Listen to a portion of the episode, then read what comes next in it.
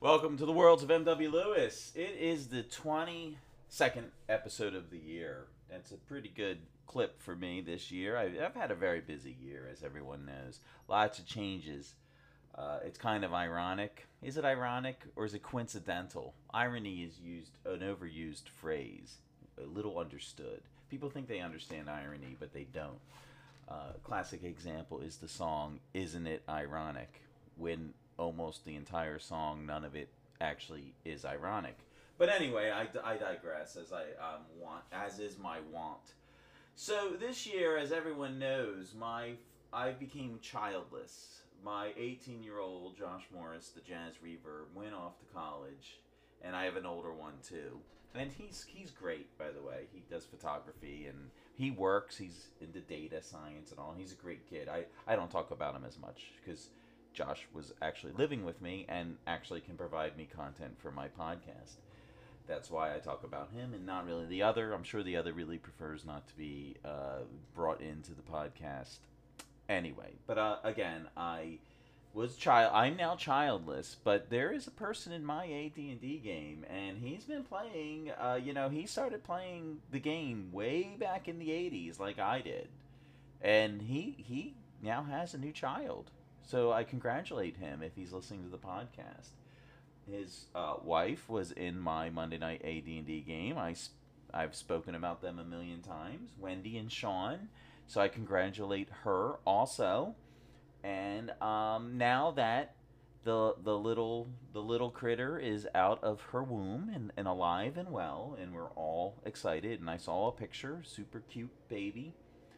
Uh, maybe over the coming months, uh, maybe oh, we get the old gang back together on Monday night AD and D. I know I know playing uh, Dungeons and Dragons can be challenging when you're you're pregnant. Well, honestly, I don't really know that, but I can only imagine having, uh, you know, been married to a person who had two of my children. I know how hard it is. So the point is, maybe in the future, maybe in the future, the whole gang will be back together on Monday night AD&D. But all that being said, it's it's kind of funny, coincidental. I've I have my final one goes off into the world, and Sean brings one into the world. So good for him. Good for him. Maybe I ought to have another one. Who knows? Who knows? Maybe I'll roll. Let's see. I got the angry monk die die here. Should should MW have another child? Yes, but yes, yes, but uh, he doesn't want to raise it. That's the that's the but. So in this episode, in episode 22 of the year, the episode that I am birthing into the world today, I interview Sonny, the Knight of the Winds, and it's a good episode. Where we're exploring this concept of player agency versus the railroad and it came up on grog talk. You'll hear more about it. I'm not going to say much more. This is the intro. Let's get right into the episode. I hope you enjoy the interview. I am here with sonny knight of the winds. Sonny is a Grog Empire luminary, and he's been to the Grog Con in 2021 and 2022. He has been to the Virginia Uncon in 2022 and 2023. He actually was Right. on my podcast, uh, episode 211, talking about his D and D gap, which I believe Sonny never actually had a real D and D gap. And he's also a contributor to Flipping and Turning magazine, which MW himself contributes to as well. So I am really happy to have Sonny, Knight of the Winds, here. Oh, these other things. There's other things about Sonny that are much less important, like he's a father and cooks and has friends and has a job, but we don't care about any of that here No, in the no. worlds of MW Lewis. None of that Right. matters. So welcome to the show again, Sonny. Thank you. Good morning. How are you? I'm very good. I'm very good. Thanks for asking. Um, now we're here to talk about a really serious matter. Um, I have been noticing on the Grog Talk How to Play uh, channel discussions about issue, a very important issue of Dungeons and Dragons, and I feel this is a modern issue of Dungeons and Dragons. It's a modern concern. Um, probably something that's come up over the last 15, 20 years. Was never discussed when I played back in the 80s, and that's this idea of player agency versus dungeon master railroading. So before you and I talked, uh, we we saw there was some chats on uh, the Grog Talk How to Play uh, on this topic. There were some comments made that really intrigued me, and I want I want to explore these comments more. Not by you, by the way, but by another person, and I'm going to be interviewing that person, so I won't say who it is. But I also went online and kind of looked up railroading railroading this concept of railroading what is it and um, i hear a lot, a lot about it and it, it, it troubles me because i feel i feel i am a railroading dm i do feel that i do it and um we're going to talk about your style because you're both a player of d&d and a, and a dungeon mm-hmm. master mm-hmm. and i want to see where you fall on this spectrum between player agency and railroading so let me real quickly it is certainly you, a spectrum it is a spectrum. a, we're all on it. We're all on that spectrum, and we should know that and be so proud one, of it. One cat. One thing I just wanted to say, uh, uh, based on something you said in your intro, is that I wouldn't say railroading is a new concept, though. Okay. Uh, player correct agency. Me. Correct player agency. Player yeah. agency's new, and is is player agency uh, an effect of Five E? I wonder. Well, you know how I feel on that. Um, uh, no, I don't. Is it most likely? Although we'll go into that in a little bit. But uh, but railroading, uh, um, that has definitely been discussed. Uh, at least going back to what would that be like the late '80s when Dragonlance. Ah, late '80s. The Dragonlance. I've heard that the first. Yeah. Sanctioned railroad by by TSR. Yes. And and sanctions a good way to say it because in all reality, any of the modules are to some extent railroading, and modules existed long before that. And that's but, an interesting point we're going to talk about because I do believe the game started as a railroad in and of itself, even if you didn't run the Dragonlance. But so we'll get to game. that. The published game the published games. Yeah. So um just so you know, Sonny, I did go on Google. I look up. There's there's there's tons of conversations about railroading. This is from 2010 on a on a website called RPG Stack Exchange. What is railroading and what are its pros and cons? So you see, 13 years ago, this was being discussed, and it was being discussed as it's not bad. There are pros and there are cons to it, right? It's not. No, it's absolutely. not definitively a bad thing. No. Reddit. Here's a Reddit from 2022. What exactly is railroading? And I have to admit, that's kind of where I was in 2020 when uh, somebody in my Monday night game said, Oh, your style is a little bit railroady. And I was like, I don't really know what you mean by that. And when he told me, I was like, Okay, yeah, that probably is my style. And see, uh, and uh, that's kind of the key right there is that if a player did that player want that? Was he okay with that? Did they leave? He stayed in my game for uh he he left the game in 2022. So he stayed yeah, in the game for over over 2 years. So you could do a yeah. full on railroad if that's what everybody's on board with. Well, we're going to get to that. That's what I'm going to say. Yeah. So railroading might be just what your D&D campaign needs and that's on the website but why the why though net. That's from 2020. So I'm not going to continue you can just type in Dungeons and Dragons railroading listeners and you'll find tons of content on this. And it, has been coming up in the podcasts recently. If you listen to the various podcasts about mm-hmm. D&D, it's coming up all the time. Railroading versus player agency. So I don't know why. I don't get it. I don't hear a lot from my players about this. Besides that one guy making making an observation, by the way, Sonny, it wasn't a complaint. He just was observing yeah. this is your style I asked my player, I don't hear from my players about it, but I did ask them in preparation to talk to you today what their thought is on the other aspect of this player agency. So I said to the players, What do you guys think about player agency? Well, the one guy who's a real old school player, he said, "Player what?" question mark. and the other people in my game tried to explain to him what I meant by the question. He replied back, he's like, "I know you dumbasses. That's my answer. Player what?" Like in other words, he's like, "What? That has nothing to do with the game, player agency." Yeah. And then I just I got a spectrum of replies from my players on what they felt about player agency, and it basically boiled down to as long as the DM lets the player control their character's decisions, and those decisions have consequences, uh, and the player has enough information to understand what the consequences might be, that's good enough. That's all the player agency you need. So, anyway, I talked to my players about it. They're all rather old, they're not young people. They felt they don't feel like it's that big a deal. So let's let's plunge in, Sonny you have a lot of interesting things to say on this topic. I've talked long enough. Why don't you tell us? You talked to me before we started recording this idea of a spectrum between player agency all the way down to like an absolute railroading DM who controls every aspect of the game. Where are you on this spectrum, in your opinion?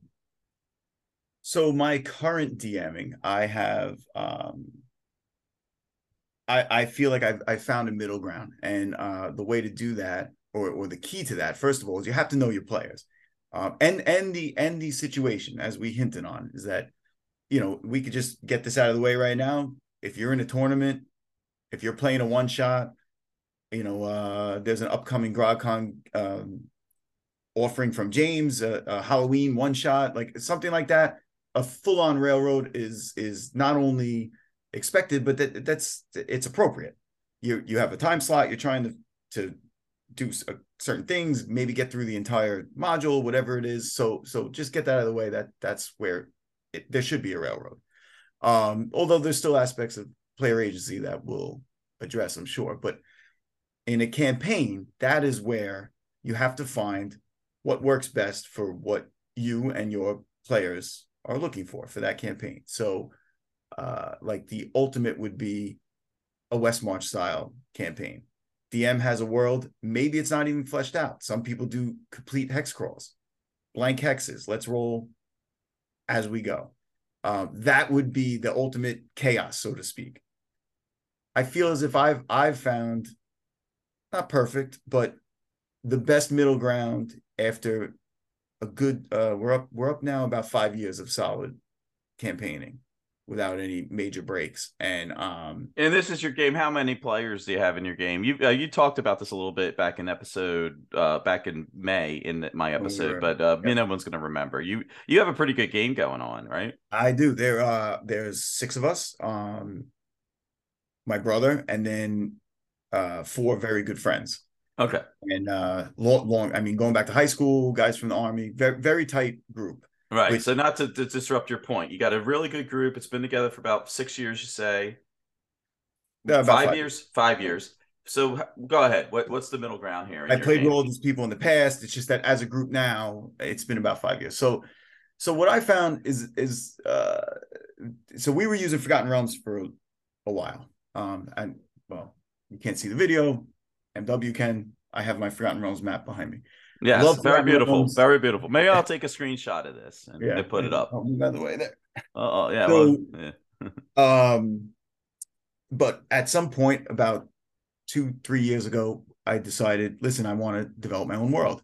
And the first campaign that we ran in Tirith, um, I gave them complete open world. I said, you know, here's the map. I have designed the map. I didn't do a, a hex crawls type uh, thing, but I said, here you are and where do you go next?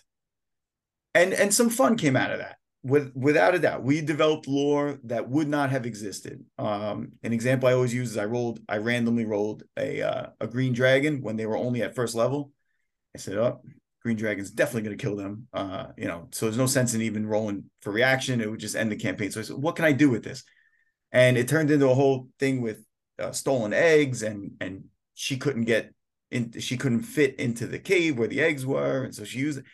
So point being, uh, open world with the right players is great, and I do have the right players, but we're all adults. We're all on a little bit of a time crunch. Um, we we do sit down regularly. Thank thankfully we don't have the issue uh, that many people will say, oh, we can never play. It always gets canceled. We rarely cancel. But still, it's a, three hours that we're taken away from our, our family, our kids, blah, blah, blah.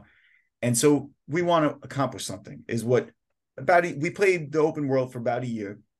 And I started getting these, again, not complaints, but feedback of eh, maybe, maybe a little bit of railroading is a good thing maybe uh you know maybe one day a player would say well i know you mentioned the cave over there so we're going to go there and now i know that next i can plan now for a week next session. So now people will say some people might say well that's not really railroading. Exactly. That's what i'm getting at is that there's a spectrum where a dm can plan still use random rolls right? Whenever they're traveling i still have my random tables i use and all of that. But at the same time there is a little bit of guidance. And um, i'll use npcs of course to direct that um, i'll use occurrences in the world or even those random rolls i'll make them into something. You know uh, this has come up on the grog talk discord a few times where like so i rolled 30 orcs on the road. Well 30 orcs don't just come out of nowhere. They they they existed for some reason, and now you as the DM can use that that role to create a reason. Um, and then it the players still have their agency, which I guess we can zero in on that next to decide whether are they going to pursue that reason? Did they just fight the 30 orcs and continue on to whatever it was we had said we were going to do? Or do they say, well, they came from the the west side of the road, something must be in that direction. Is there a camp there? Is there and they could pursue that. But they could pursue that, but they you're not because it was a random roll by you. You'd be perfectly fine if they just either uh, evaded the orcs or fought the orcs, but continued on to the actual railroad, which is the mission you sent them upon, Correct. which they agreed to take on in the first place. Correct. Right. And agree is is another key there because where the real where the true railroad comes in is something like you, the party marches into town. The DM's a little annoyed that they decided to go to that town for whatever reason. So what does he do? The town guard is arrayed out in front of the gate when you get there. Uh, I know how much money, how much gold you're carrying, right? As the DM, I have a rough idea. So now that town is demanding that much gold in uh in tribute, or or something, some some scenario where the DM is clearly forcing the issue. Um, now, oddly enough, again, the flip side is one time, uh, this is a while ago, and we were still running Forgotten Realms. Um, one of our players was my friend's son. He got in trouble big time at school, and he and so he was punished. He had to miss a session.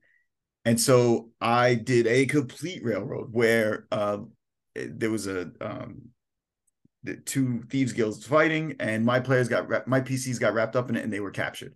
That's the classic example. You're captured, but in that case, like again, we we um it was it goes back to what I said before. It's sort of a one shot. Even though it's fit into the campaign, it's sort of a one shot. So when the DM is forcing it, you you were arrested, you were captured, uh uh, oh, you just woke up and sorry, your camp was raided and and uh, hill giants have you now. That's a true railroad.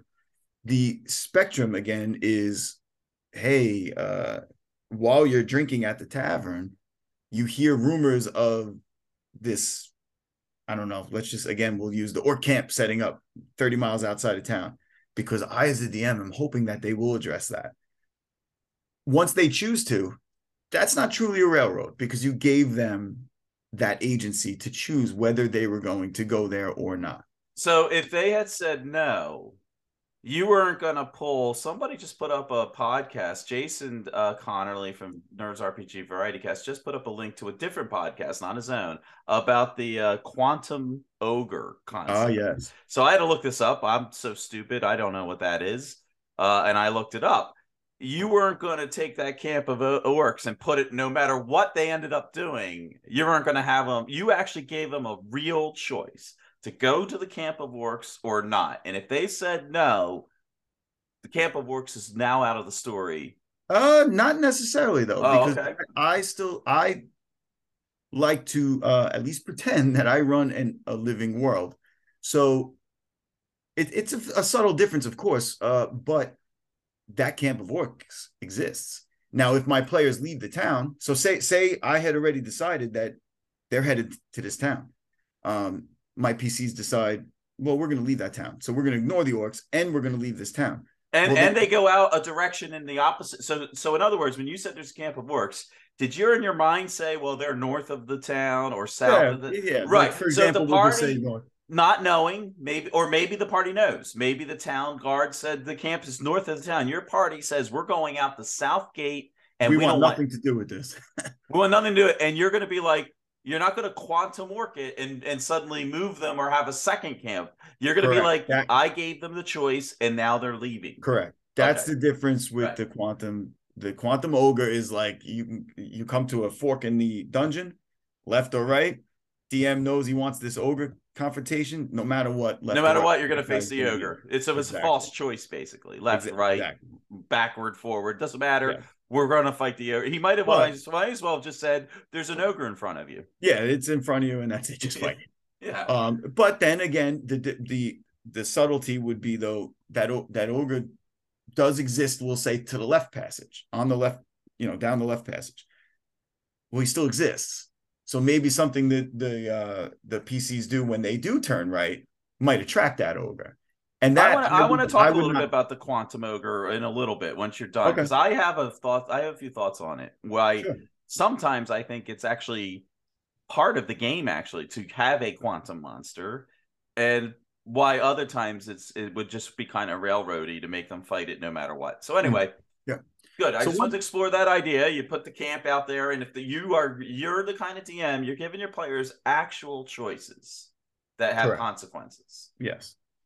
But where I say that I've uh, I've sort of hit a middle ground nowadays is that I will throw out uh I will throw out the hooks. I mean everybody everybody knows this um Look, I think You have to throw out the You hooks. have to we'll talk hooks. about this later. We're going to talk That's about the this way to before we say it. end.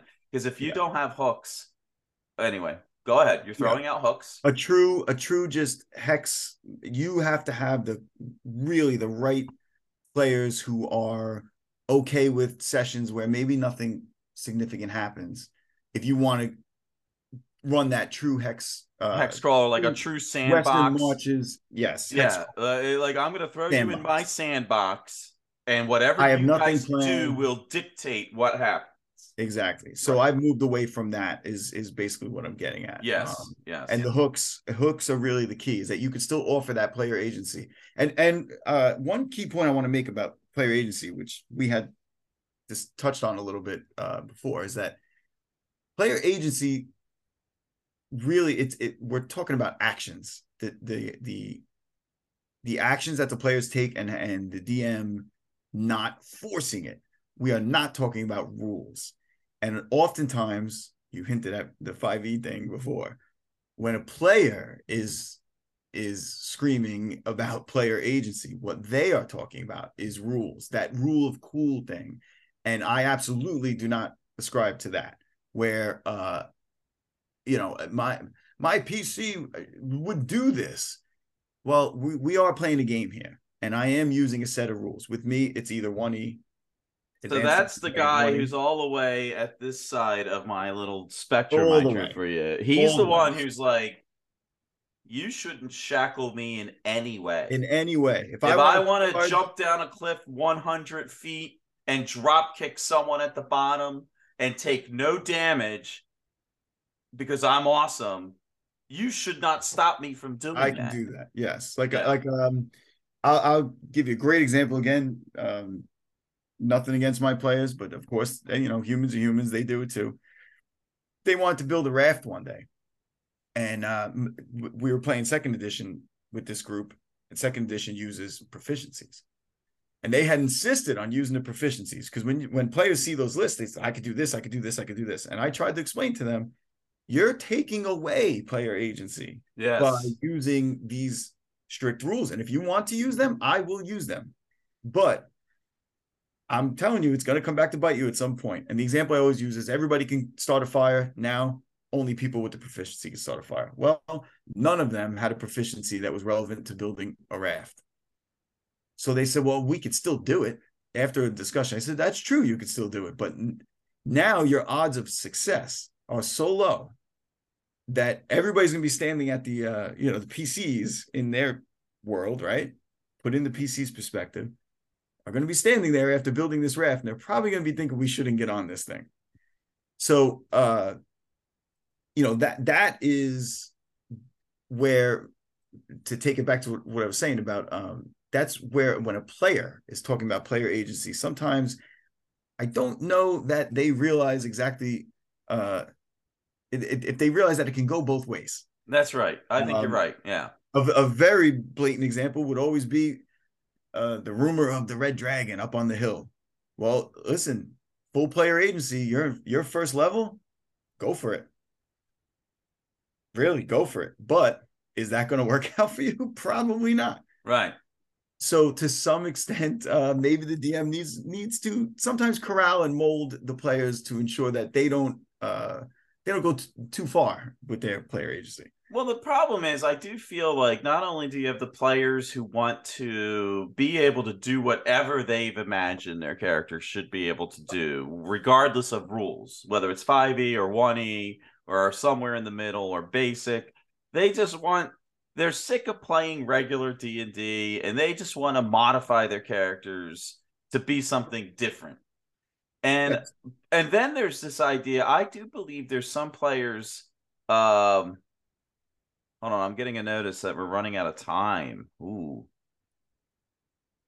Uh, we may have to stop and start again, Sonny. I'll let you know if that happens. Uh, maybe I guess I don't pay for Zoom. Uh, it's telling me 10 minutes. Yeah, I think we got 10 minutes. So I think there's a group of players out there who even want to dictate the adventures they go on. Like they almost want to make up the adventures between the players and basically make the DM run the adventures they want to actually go on. What do you think about that? Do you think that's happening out there in the world? Um, well, certainly uh, like if you look at at 5e, it's at each release is sort of an entire campaign, right? So I could definitely see that happening there. I don't bump up against it much anymore. I did in the past, but um, we don't play with those people anymore. um, but again, that's always really existed to an extent. Like it, I don't recall this. I was always the DM. Going back to nine years old, I'm the forever DM. But I've heard stories, and, and, I'm sure it's easy to just assume that at some point there must have been players. 1983, I picked up I don't know, Ghost Tower of Inverness. Can we run this? You know, so to some extent, that's probably always existed. Um, I, I, but I don't, I don't really encounter that. Okay, I don't encounter it. Actually, what I encounter is, especially uh, even when I was a kid, but especially as an adult, I encounter five guys who want to play and meet on Monday nights, and they're busy. They're pretty busy. They barely have time to put any time into their characters and they're more than happy to run whatever I present to them. Yep.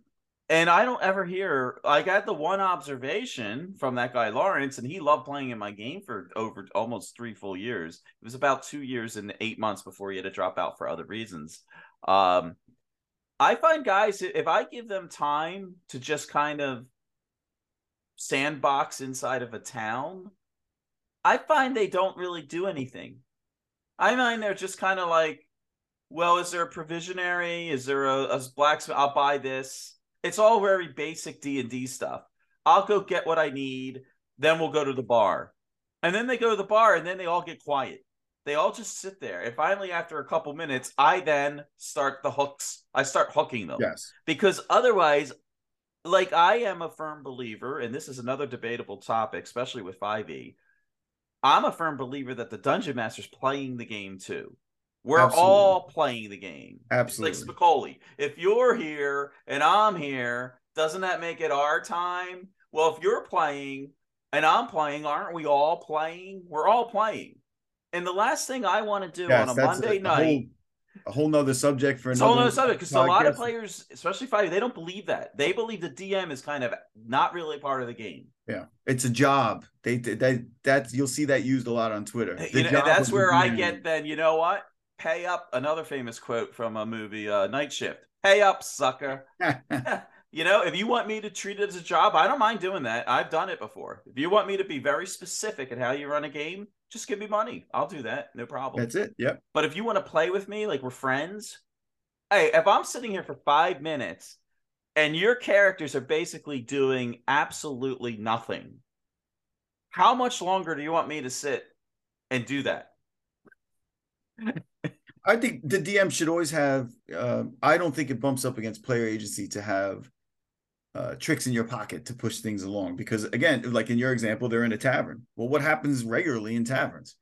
Fights. You know, uh, uh, maybe if if your group, if you know they they've been a little righteous lately, okay, let me throw in that the tavern owner slaps slaps down one of his his barmaids and and it's kind of a little disrespectful and and you know I know that's going to piss off the paladin that's in our group or just little nudges to yeah. nudge along. Maybe some gambling um, breaks out or yeah, yeah. Yeah.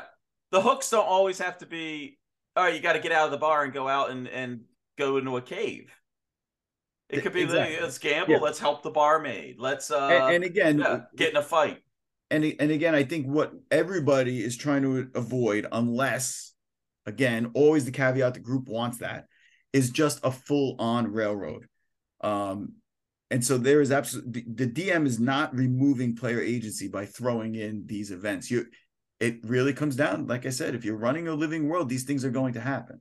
Yeah, I'm not destroying. You know, if my players say, "Well, we we're going to go do that," but then we want to go back to that town because we really like it, but then I have those orcs come in and destroy the town. That's not destroying player agency. No. I, I'd be taking away the agency from the orcs. Here's another thing I do in my game, Sonny. I don't know if you do it, but we li- we play in a game where there's thieves. We all know there's thieves. Yep. They play thieves. Well, I have when they're in a town, they could be pickpocketed, Absolutely. or the room could get. And man, I've had players like shocked, and I've I've heard backlash about this. Like that must be a really shitty DM to have your room get robbed at the inn because now you're not going to want to go to the inn and you're never going to trust anything. And I'm always like, why is that? Because you you know there are thieves around in the world. It's not like it's something that should be totally unexpected. You actually have a thief in your party. Yeah. Um, why doesn't and, the world around you act, act? Especially if it makes sense. You know, if the players again, you know, to always show that other side is if if the players marched into town, town they've never been in, some urchin uh, grabs them and gives them a little advice and says, "Hey, why don't you come to this this bar? Uh, you know, uh, there's great gambling there. You guys look like you want to drink and meet women and and and they take that hook and they go there. Well, that's probably the place where you're gonna get robbed. You're gonna get fleeced. You're gonna that urchin might have it, taken your purse while he's tugging already, on your rope, exactly. saying, "Hey, let's I'll take." It may have already happened. That's but what now, the urchin's doing. If the players reacted to that uh, negatively and said, "Nah," and went on and uh, made contacts and spent their were willing to spend their money and went to the better place, well then yeah, maybe the DM would. There comes the quantum thief. Well, they get robbed anyway. Well, this right. makes sense. You know, right, we're in a right. fortified place that we paid extra money for. They have guards outside, and we still got robbed. I mean, that, yeah. So, I wouldn't do that. You're right. That's right. I don't. I don't play the quantum game very much, and I, I want to talk about that before we stop. I had a part of the one town. They were playing in Dark Shelf. They used this town Dark Shelf as a base for a long time, and there was a stretch of town. Every time they went through it, somebody got picked. The kids would rush up to them and be like, mm-hmm. "Oh, here are the heroes! Here are the heroes!" And they, and after a while, they knew they were going to get robbed. So what they would do is they would leave all their treasure back at the and put a purse with just a few copper or silver in it. And they were basically letting the kids rob them at that Let point. They're basically like, oh, we know they're gonna rob us. But none of them ever uh, to my the players' credit, none of them ever were like, let's take out our swords and kill these kids. They understood it was part of the local economy. That it was just kind of how the town operated. Yeah. But at first they were And they, that's and there yeah, it is. Yeah. There's their agency. That's right. I let them come up with strategies on how to deal with it. I never said, well, if you go through that part of town, you're absolutely going to lose something. In fact, I would make pickpocket rolls. They would they would count they catch kids doing it. I'd mm-hmm. be like, "Oh, Carl, you the kids reaching it," and Carl would say, "I'm going to slap them away." You know, you're not robbed. Yep. you were going to get robbed, but the kid failed pickpocket roll. So another thing I'd, I'd like to touch on is because it's a subtle example and and maybe uh, not as obvious to people would be um, like the, you're in a dungeon and the players say, "Well, we're gonna we're gonna search this room for um for secret doors, and you as a DM know there's no secret doors there, and you just want to move on, and you say, ah, there's no secret doors. Let's just forget that you or or you did that, and eh, whatever. Let's just move on. I don't like that because then it um, even though it might save it may save time, may move things along. Um, sometimes you do have to let the players again exercise their agency uh, to even if there's there's no reason to do so because now in in the future they may not use those procedures when when it's necessary. And how do you as the DM telegraph or you don't want to telegraph, I should say, secret doors? I don't I don't want to traps, right? Traps traps have always been a tough one for me where um you know you want to use them, they should be there, but at the same time you want the players to be uh wary and checking right? Because if you don't balance that out, then they'll never check, and then basically you're just throwing in a guaranteed trap. That's right. Hey, Sonny, So uh, on this point, let's. I'm going to end this call. Well, I'll cut Okay. this out of the recording, obviously, for the podcast. I'm going to have to set up another one. I didn't realize because I don't have Pro, yeah. we were limited. So, do you mind if I go ahead? We'll end it. I'll no, set sure, up another yeah. 45 I got, minutes. I, I got at least 20, 30 more minutes. All right. So I'm gonna unfortunately I'm gonna have to set up another one just to do the 20 minutes. All right. All right. So I'm gonna end it and I'll set it up. Hang in there. All right. All right.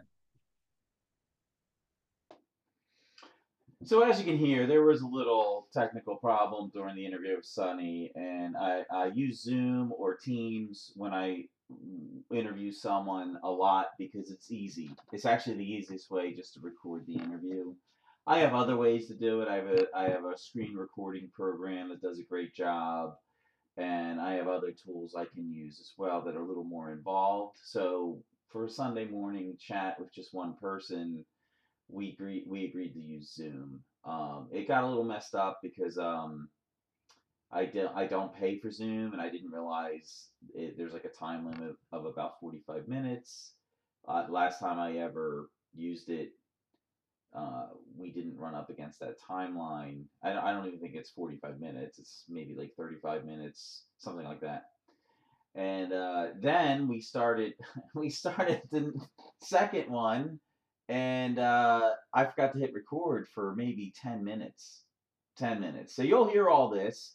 I just added this uh, audio in between, uh, linking the two segments. So uh, to keep you, my faithful listeners, all one or two of you, aware of what happened. So, and MW, I'm not infallible. I make tons of mistakes, tons of mistakes. Just ask my car mirror. So um, here we go. Let's get on with part two of the call. Oh no. Oh no, we can't get it back. We can't get it back. Oh. I will have to just describe what we talked about. Yeah, a quick description and we'll talk about the quantum ogre, I guess. So we're going to talk about the quan- quantum ogre and the random. lost all the wisdom. I know we lost all the wisdom. Is there a difference? Well, fortunately, it was mostly me. Most what we just missed was mostly me going on and on about when I do what the guy does when he he gets a little bored and he accelerates. I gave an example when I did Yeah. it. I'll describe that. I forgot to record. Sonny and I had to start a new session on Zoom for some reason. You know what? Give that uh Yeah. give that report. I'm gonna let my dogs in real quick. All right. So we uh, we had to start a new Zoom. I guess I'm not a Zoom pro, so our initial discussion could only go about 30 40 minutes. We got off, I started a new one. We were talking about using random rolls and not tipping your hat uh that you should be rolling your randoms all the time. And I then I got into a discussion of when I actually will once in a while try to guide the party away from a certain area. And I gave one example where I did it. And this is what the guy on Grog Talk said on the Grog Con or Grog Talk Discord. He said he gets bored of the players constantly doing dungeon delving things and he wants tips on how he could fast forward them. I want to fast forward. And I gave an example where I fast forwarded my players just because we were at the end of the module and it had taken the number of sessions I had anticipated and they were going to go down a, a passageway that would have just led it would have caused a whole nother session to finish the module it was the a1 the slave pits of the undercity which is highport and i just laid it out i metagamed and i said listen if you go this one way we're going to need a whole nother session to finish if you go the other way which some of the characters wanted to go the other way we could just finish and it was the end of the night it was near the end of our session It was a Monday night. We're all grumpy because it's the first, we play all Mondays. We all first day back at work. It's late at night, and the party actually they said, you know what? You're right. Let's we'll just go the other way and finish yep. the module too. Which we all yeah, we all came to Jesus in a way and said, let's just finish the module.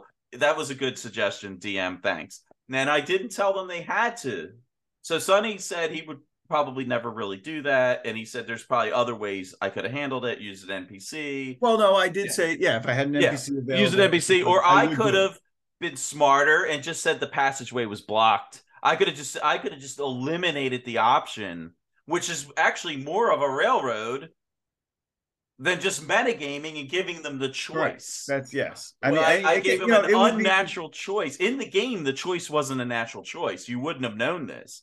But out of the game, I gave them the choice. Go direction A. We're going to have a whole nother session of this module. Go B. So that's what we missed. I forgot to hit record. Now, Sonny and I are getting to the really important discussion of this quantum ogre and the random rolling. He he said he has his own tables for randoms on the road and inside a dungeon. I, do, I don't really, but I have my own formula for when I roll. So, Sonny, you were just talking about the nighttime, why it's really important to know exactly when the random encounter happens at night. So, why why were you saying that? Go ahead. So, uh, I had touched on, uh, like in my world, I I allow um, I allow the PCs to sleep with armor, but if they do, if they say they're going to, uh, they don't get a restful sleep and they don't get the healing that they would normally uh, get from from sleeping. So, uh, but regardless of that, it, it matters because who's awake how many are awake? Um, what's it going to take to wake somebody up? Is is you know if, if the if I roll the six and it happens at the end of the night, the mage is probably awake studying. Yeah, so he's usually that's right. He's usually the first one up in the morning. Priest is praying. Yeah. So I still may allow them their spells, but if it happened in the middle of the night, they may not memorize spells for the for the uh for the day, or um, priest has a little more leeway on that, or again, the fighter didn't get the rest he needed, so now he can't rush into battle in, in, yeah. in the morning. So, but uh, but I do it in a simple way. You were saying you had a little bit more of a, detailed way. I do it in a simple way. It's just it tends to be a D six. Yeah, just six is it hour one, hour two, hour three. Blah, yeah, blah, blah. the way I do it, I do the same for the overnight encounters. Actually, we're we're very eerily similar on the way we do it. I have to figure out which watch it's going to be, etc. Yeah. But during the day, I also have tables. Is it like while they're eating their breakfast? Because while they're eating their breakfast, I would assume you don't have your swords ready. You don't have, mm-hmm. you know, if you're sitting around the fire eating, you know, your hands are occupied. You're eating. So anyway, my point though, I want to relate this to the quantum ogre. So before I have a session, I know we're going to have an overland session at the beginning. They're they're going from point A to point B. Well, I'm going to roll all the randoms. So number one, if none come up, I I tell them at the beginning of the session, we could we could just fast forward your travel if you'd like because I've rolled. I have to be honest. They all know the game mechanic. I play with veterans. They all know the game mechanics. Yeah. I rolled. There are no encounters. So if you want, unless there's something you guys want to role play as a group, we could we could skip the traveling. Unless you want to know I, all the only... details, if you want to know the details of the landscape and uh, have a road or something, uh, uh, we could skip if you want. And usually they're like, my players are not big on player agency. They're usually like, yeah, let's skip it, whatever. Let's just get to the adventure. Uh, I do the same thing. Um, yeah. you know, why would you sit there and waste time with traveling? Yeah. Uh, like, what do you? What details? Do I really need to discuss every fucking tree you walk by? Yeah. Right. Uh, the wagon so, wheel was bouncing that day. And it, I, I just, it's you know, the you, fighter gets sick of the squeaky wheel on the wagon. Yeah. You, you fix it. You put some grease on it. Look. So here's the thing, though. I do roll the encounter. So now I get in. Now we start role playing out the travel, and are if you know there's going to be an encounter and you know it's going to be say an ogre, you know it's does it matter if they go over the hill or around the hill or across the bridge or swim? Is that being quantum ogre? Because you know there's going to be an ogre encounter. You rolled it. So I, I think this is where um the level of detail, especially with the online games nowadays, comes in because like I, am moving away. A, a, a, change that's coming in my game um, is I, I want to move away from the battle maps. And I have already done that. I've already yeah. done it. Yeah, go ahead. Theater yep. of the mind is is is much better when it comes to randomness, right? Because I can dis- I can describe it however I feel like at that moment. It just came up. I don't have to plan it. I don't need a battle map. Or the flip side is I didn't. It's still random. Uh, now I have to take time out of game to, oh guys, hold on, let me load up a battle map. Everybody get your tokens ready. You know, let me get this token. Let me and and now you're wasting time. So um, not that that plays in into the quantum ogre having to be there, but pre-planning it may because now I spent all that time planning it. Right. And that's where I think a lot of the DMs who use that concept and will defend it. That's quantum. Like I planned it, so it's I planned this. So I don't care what direction you're going to go. You're going to enter this little valley with the ogre cave. Exactly. Well, that's sort of my. I kind of agree with it because if you roll the random by rule, it's not a random monster out there somewhere. It's called a random encounter. Well, I, I don't think the random I think those are two different concepts. Your random encounter is not a quantum ogre by definition. I agree. Yeah. It's a random encounter. Yeah. And you're go. In other words, it you're going to encounter it. it it's not a ran. I didn't just say random ogre, and I'm going to put it at point C on my map. But if they go to point A, they don't encounter it. The rule literally is it's an encounter. Well, if you rolled, well, I think what's hanging you up in your style is that you pre-rolled to save some time for when you start, right? Yeah. So Yeah. everything, everything in a way was done the same as me, except when you now sit down to play, it's already been done. So you didn't pre-plan. This isn't a railroad. It, you did the same thing, except you you're you're now giving the players a chance to change what they said they were going to do. What I would, the way I would rather run it, right? If I'm gonna uh, uh, completely, if I want it to be random, nothing happens in between. I'm not doing any of that work. I know that the next session is going to be us traveling. I'll do that travel and all the rolling when we start the next session. That way, not that I'm taking away, but now they're committed to what they said they were going to do. And we're Right. going to do it. Or if they do decide to change, I did no work towards what they changed. Right. Now, I would take issue. This is where I will take issue. Take the travel aspect out of it. We're about to end our session. I, there's no clear, like we didn't stop in the middle of a battle. We didn't, you know, no clear what's going to happen next. And the players say, you know, I'd say to them, well, all right, we do, you know, what are we going to do next week? Oh, I remember that uh, castle you mentioned, that haunted castle, right? I don't know, some simple example. We're going to head to that haunted castle. So now there's travel involved and the haunted castle, right? Well, I'm going to prepare the haunted castle. That's Right. going to be prepared. That's right. I would take issue with eh, a week from now, we start to travel and the players say, we don't want to go to that haunted Uh, castle. psych. We don't want to go to the haunted castle. Yeah, That we want to go. take. Yeah, we want to go back to that fun town you made and Yeah. gamble all night. Now, would I stop them? Sometimes, maybe. Uh, I guess I can't really give a clear answer on that, but that would annoy me. So- expanding on the quantum. So i think we've agreed. A random encounter you could place it, it it's okay to place it a- anywhere on the path. Of course. that's not quantuming the ogre. That- so this quantum ogre concept is something different. It's a planned encounter and the dm's going to make you have it whichever way you go. So in other words your haunted castle could be a quantum haunted castle. You- Anything. you could could have worked We on it all week. Ogre. What Ogre's, al- it, ogre's the term. But no, ogre's course, the term, but it really it doesn't mean monster though. I, I know it's just a term, but it doesn't represent it just a monster. It could even Your be a quantum- reward. It could be anything. It could be a reward. So Yeah. I've heard it used, you know, discussed in that Yeah. sense. Like I really, I came up with this awesome magic item that I love, and I And I'm just going to put it no matter where they go, No they're going matter to find it. Yeah. Or they're going to encounter some kind of NPC with information. So Mhm. this idea, the I get it. The quantum ogre doesn't necessarily mean the ogre or a monster or a bad thing. It's anything you've planned. You're going to make them get get it no matter what. Now, I play with a lot of DMs who actually do that. Like we play. Uh, I don't want to name drop, but there's a guy who runs the one shots on Saturday nights. His games are like that. You're going to encounter all the relevant information so that we can get through the one Yeah, shot. and that's why I said to you earlier when we first uh, started the discussion, I said I don't think this is a new concept. I think the way we describe it, the terms we use, what they call it nowadays, is a little more detailed.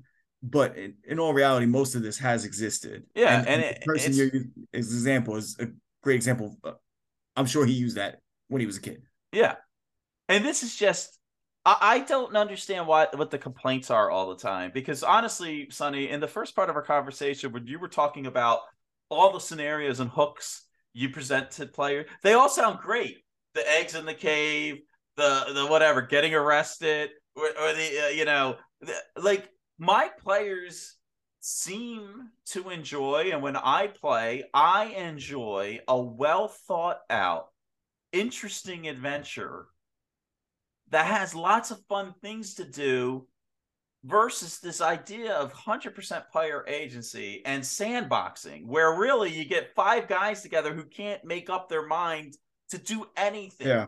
Well, I, I think that is where the newer style player comes in, right? Where this discussion, because we, I, I, I think our generation is a little more open to that style of play, where again, not the first style the first style where it's well thought it's a module type Yeah, situation you're pushed along a little bit, and again, it's a spectrum. So not not the full on railroad, because our generation was the first one that spoke about it when Dragonlance came out. That was well known. That was a railroad, and and it was more of a railroad in the sense that those characters had um plot armor, right? Another um basically the same concept, but it was more character focused. yeah So so this story, it's like Star Wars. We're gonna play Star Wars, yeah you know, and and we're playing Star Wars with Han Solo, with Right. with and with- by the way i i have almost i have like nine of the da- dragonlance modules and i remember we ended up never playing them because they were too railroady even though all the modules i guess by definition are railroads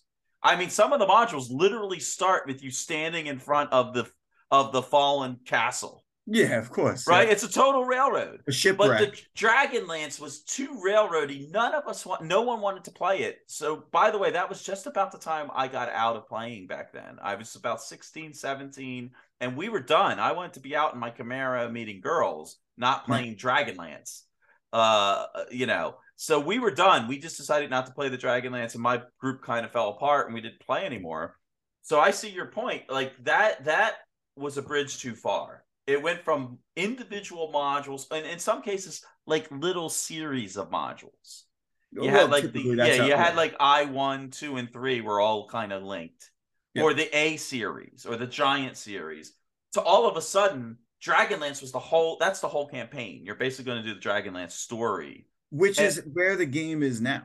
It seems right. Like again, Yes. we, neither one of us really follows Five E much, but that's that. It seems where the seems to be where the game has gone. Where you'll hear people talk about oh the Phandelver campaign or oh the Icewind Dale campaign, or- or Which, whatever which I seem to Like, think the modern player, when they talk about player agency, back to our spectrum, and DM railroading, I don't think they actually mean forcing them to play certain adventures because I think they're all agreeing. Let's do Icewind Dale or let's do Phandelver or whatever. I think they're talking more what you said before. They want their character to be do whatever they, they want the rule. They want the rule of cool, and and that is why Yeah. for us it's a discussion and it's a great um it's a great topic to just reflect on and expect and but in all reality it doesn't affect us as much i really think that a lot of most of the uh the complaints about player agency do come from that It's the rule of cool, and if you say no, if that dungeon master who's really just an employee of the of the p- players, Yeah. you're just there. in we some don't give a cases an actual employee Yeah, you don't have fun. You're not supposed to have fun or anything. You're just supposed to manage this game for for us. But if you say no, if you say my character can't do this fantastic thing like Superman, then you're, You're railroading my me. agency. You're taking away my agency. You're a railroader. Whereas what we are thinking of a railroad is really not really letting sandboxing and all that. So it's a really this is a great discussion. I don't think we've solved the issue today, but I think it's good to hear different perspectives on. I hope people who listen to my podcast appreciate having an honest conversation about it because old school players I think have a different opinion about this than this more modern generation. Absolutely. I, my players rarely ever complain well, I don't know why I can't just pick up the two handed sword. I'm a cleric. Why can't I pick up the two handed sword and wield it? Because I think that's cool. I want to be like Gandalf or something, a magic user. I want to. I want to have Glamdring and I want to use a sword. You're taking away my lot more- agency. we are I, i'd say more um more accepting of of confinement through the rules. Um, That's a beautiful way of saying and, it. and we don't see that as removing my agency, Right. you know, because I'm here to play a game. We're here to play the game. I understand the pawn can move one square forward.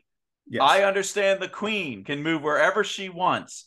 And, And I that does not accept those rules. what you'll see often is, is uh this from the other side so to speak would be the uh it's either a war game or you're role playing. So you so you guys are you- you're not role playing at all. I get it. It- uh, yeah all right.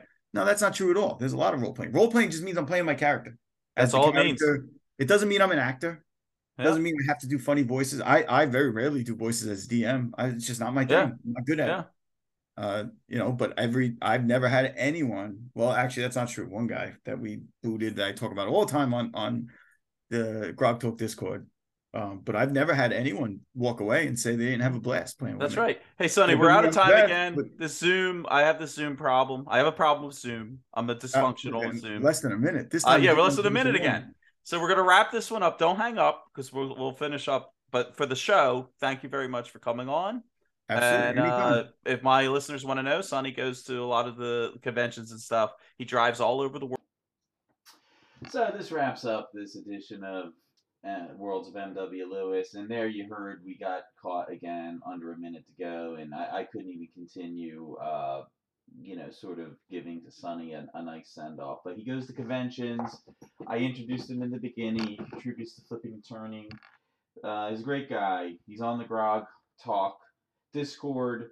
You'll see him posting quite frequently in some of the channels, the Grog Talk Discord, I think you have to be a Patreon, I think, to get invited to it. Uh, but there's several channels, text channels in the Grog Talk Discord server. And Sonny is really active in the How to Play Discord server, server, and he's active in some of the other ones. Go Delicious Travels. He likes to follow Go Delicious's travels quite a bit. He's he's had Go Delicious himself and shown him around Jersey.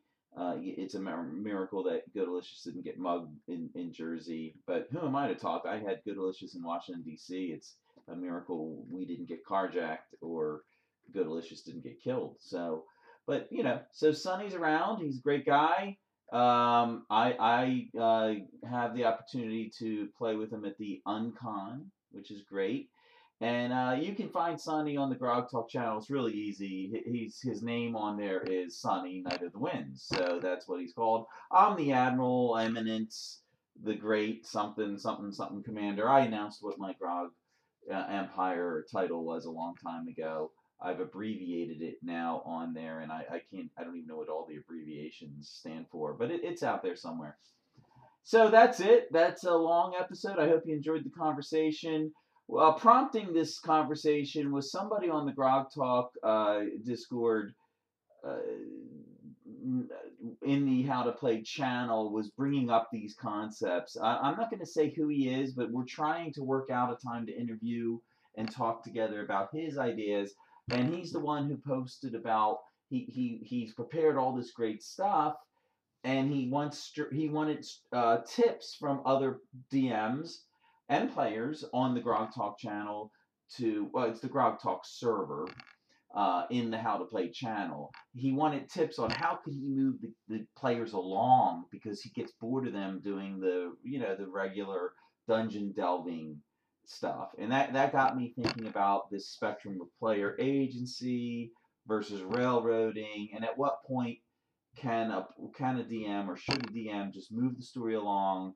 Trying to take agency away from the players and say, yeah, you're not going to do all that mapping, exploring here. I'm gonna I'm gonna move you down the road here, down the hallway, down a level to get to the good stuff because for whatever reason. And um, so I, I can't say I'm entirely against that style of play because I gave an example where I did do it, and I think I think I've done it one or two other times in my Monday night game. Now, keep in mind, my Monday night game's been going on for three year over three years now, so I've done it like I said, maybe three times, maybe four total. So these are very minute points in time, and I, I feel I've had good reasons to do it, and I'd like to interview this person. I don't want to name him again from Grog Talk server to see what hit what what he's thinking. Why does he feel like he needs to do it? there's another example on there. I'd like to interview the person, a different person, because I think he took agency away from players to follow rules very specifically, and and it had a very bad result for his game. So so far, I'm lucky. Anything I've been doing that might take away agency hasn't cost me my game at least. So you know, DMs have to be careful. You know, so I'm about to head off to Europe, so I'm trying to get this episode out before I leave for Europe. And let's see, today is October 12th. I spoke to Sonny on Sunday the 8th. I think I'm going to get this out probably today or on Friday the 13th. And then I'm going to be in Europe. So I already let Jason from Nerds RPG Variety Cast know I'm going to be in Denmark for a day, for half a day, and I'm going to be in Sweden for the rest of the week next week. I also have a nine hour layover in Reykjavik on, on Sunday the 15th, where I'm going to get a chance to run to the Blue Lagoon. If you ever have a long layover in Reykjavik, you can you there's a bus that'll take you right to the lagoon, and you can spend some time there. I think you need about four hour layover or longer. I'm going to have a nine hour layover. So I'm gonna get. I might do a little audio on that. On the, it's a business trip. I'm going for the real job, the real working job, the one that actually pays me money. But I'll try to get some pictures. I'm gonna I'm gonna go to a castle in Copenhagen, and maybe I'll talk a little bit about that for the show.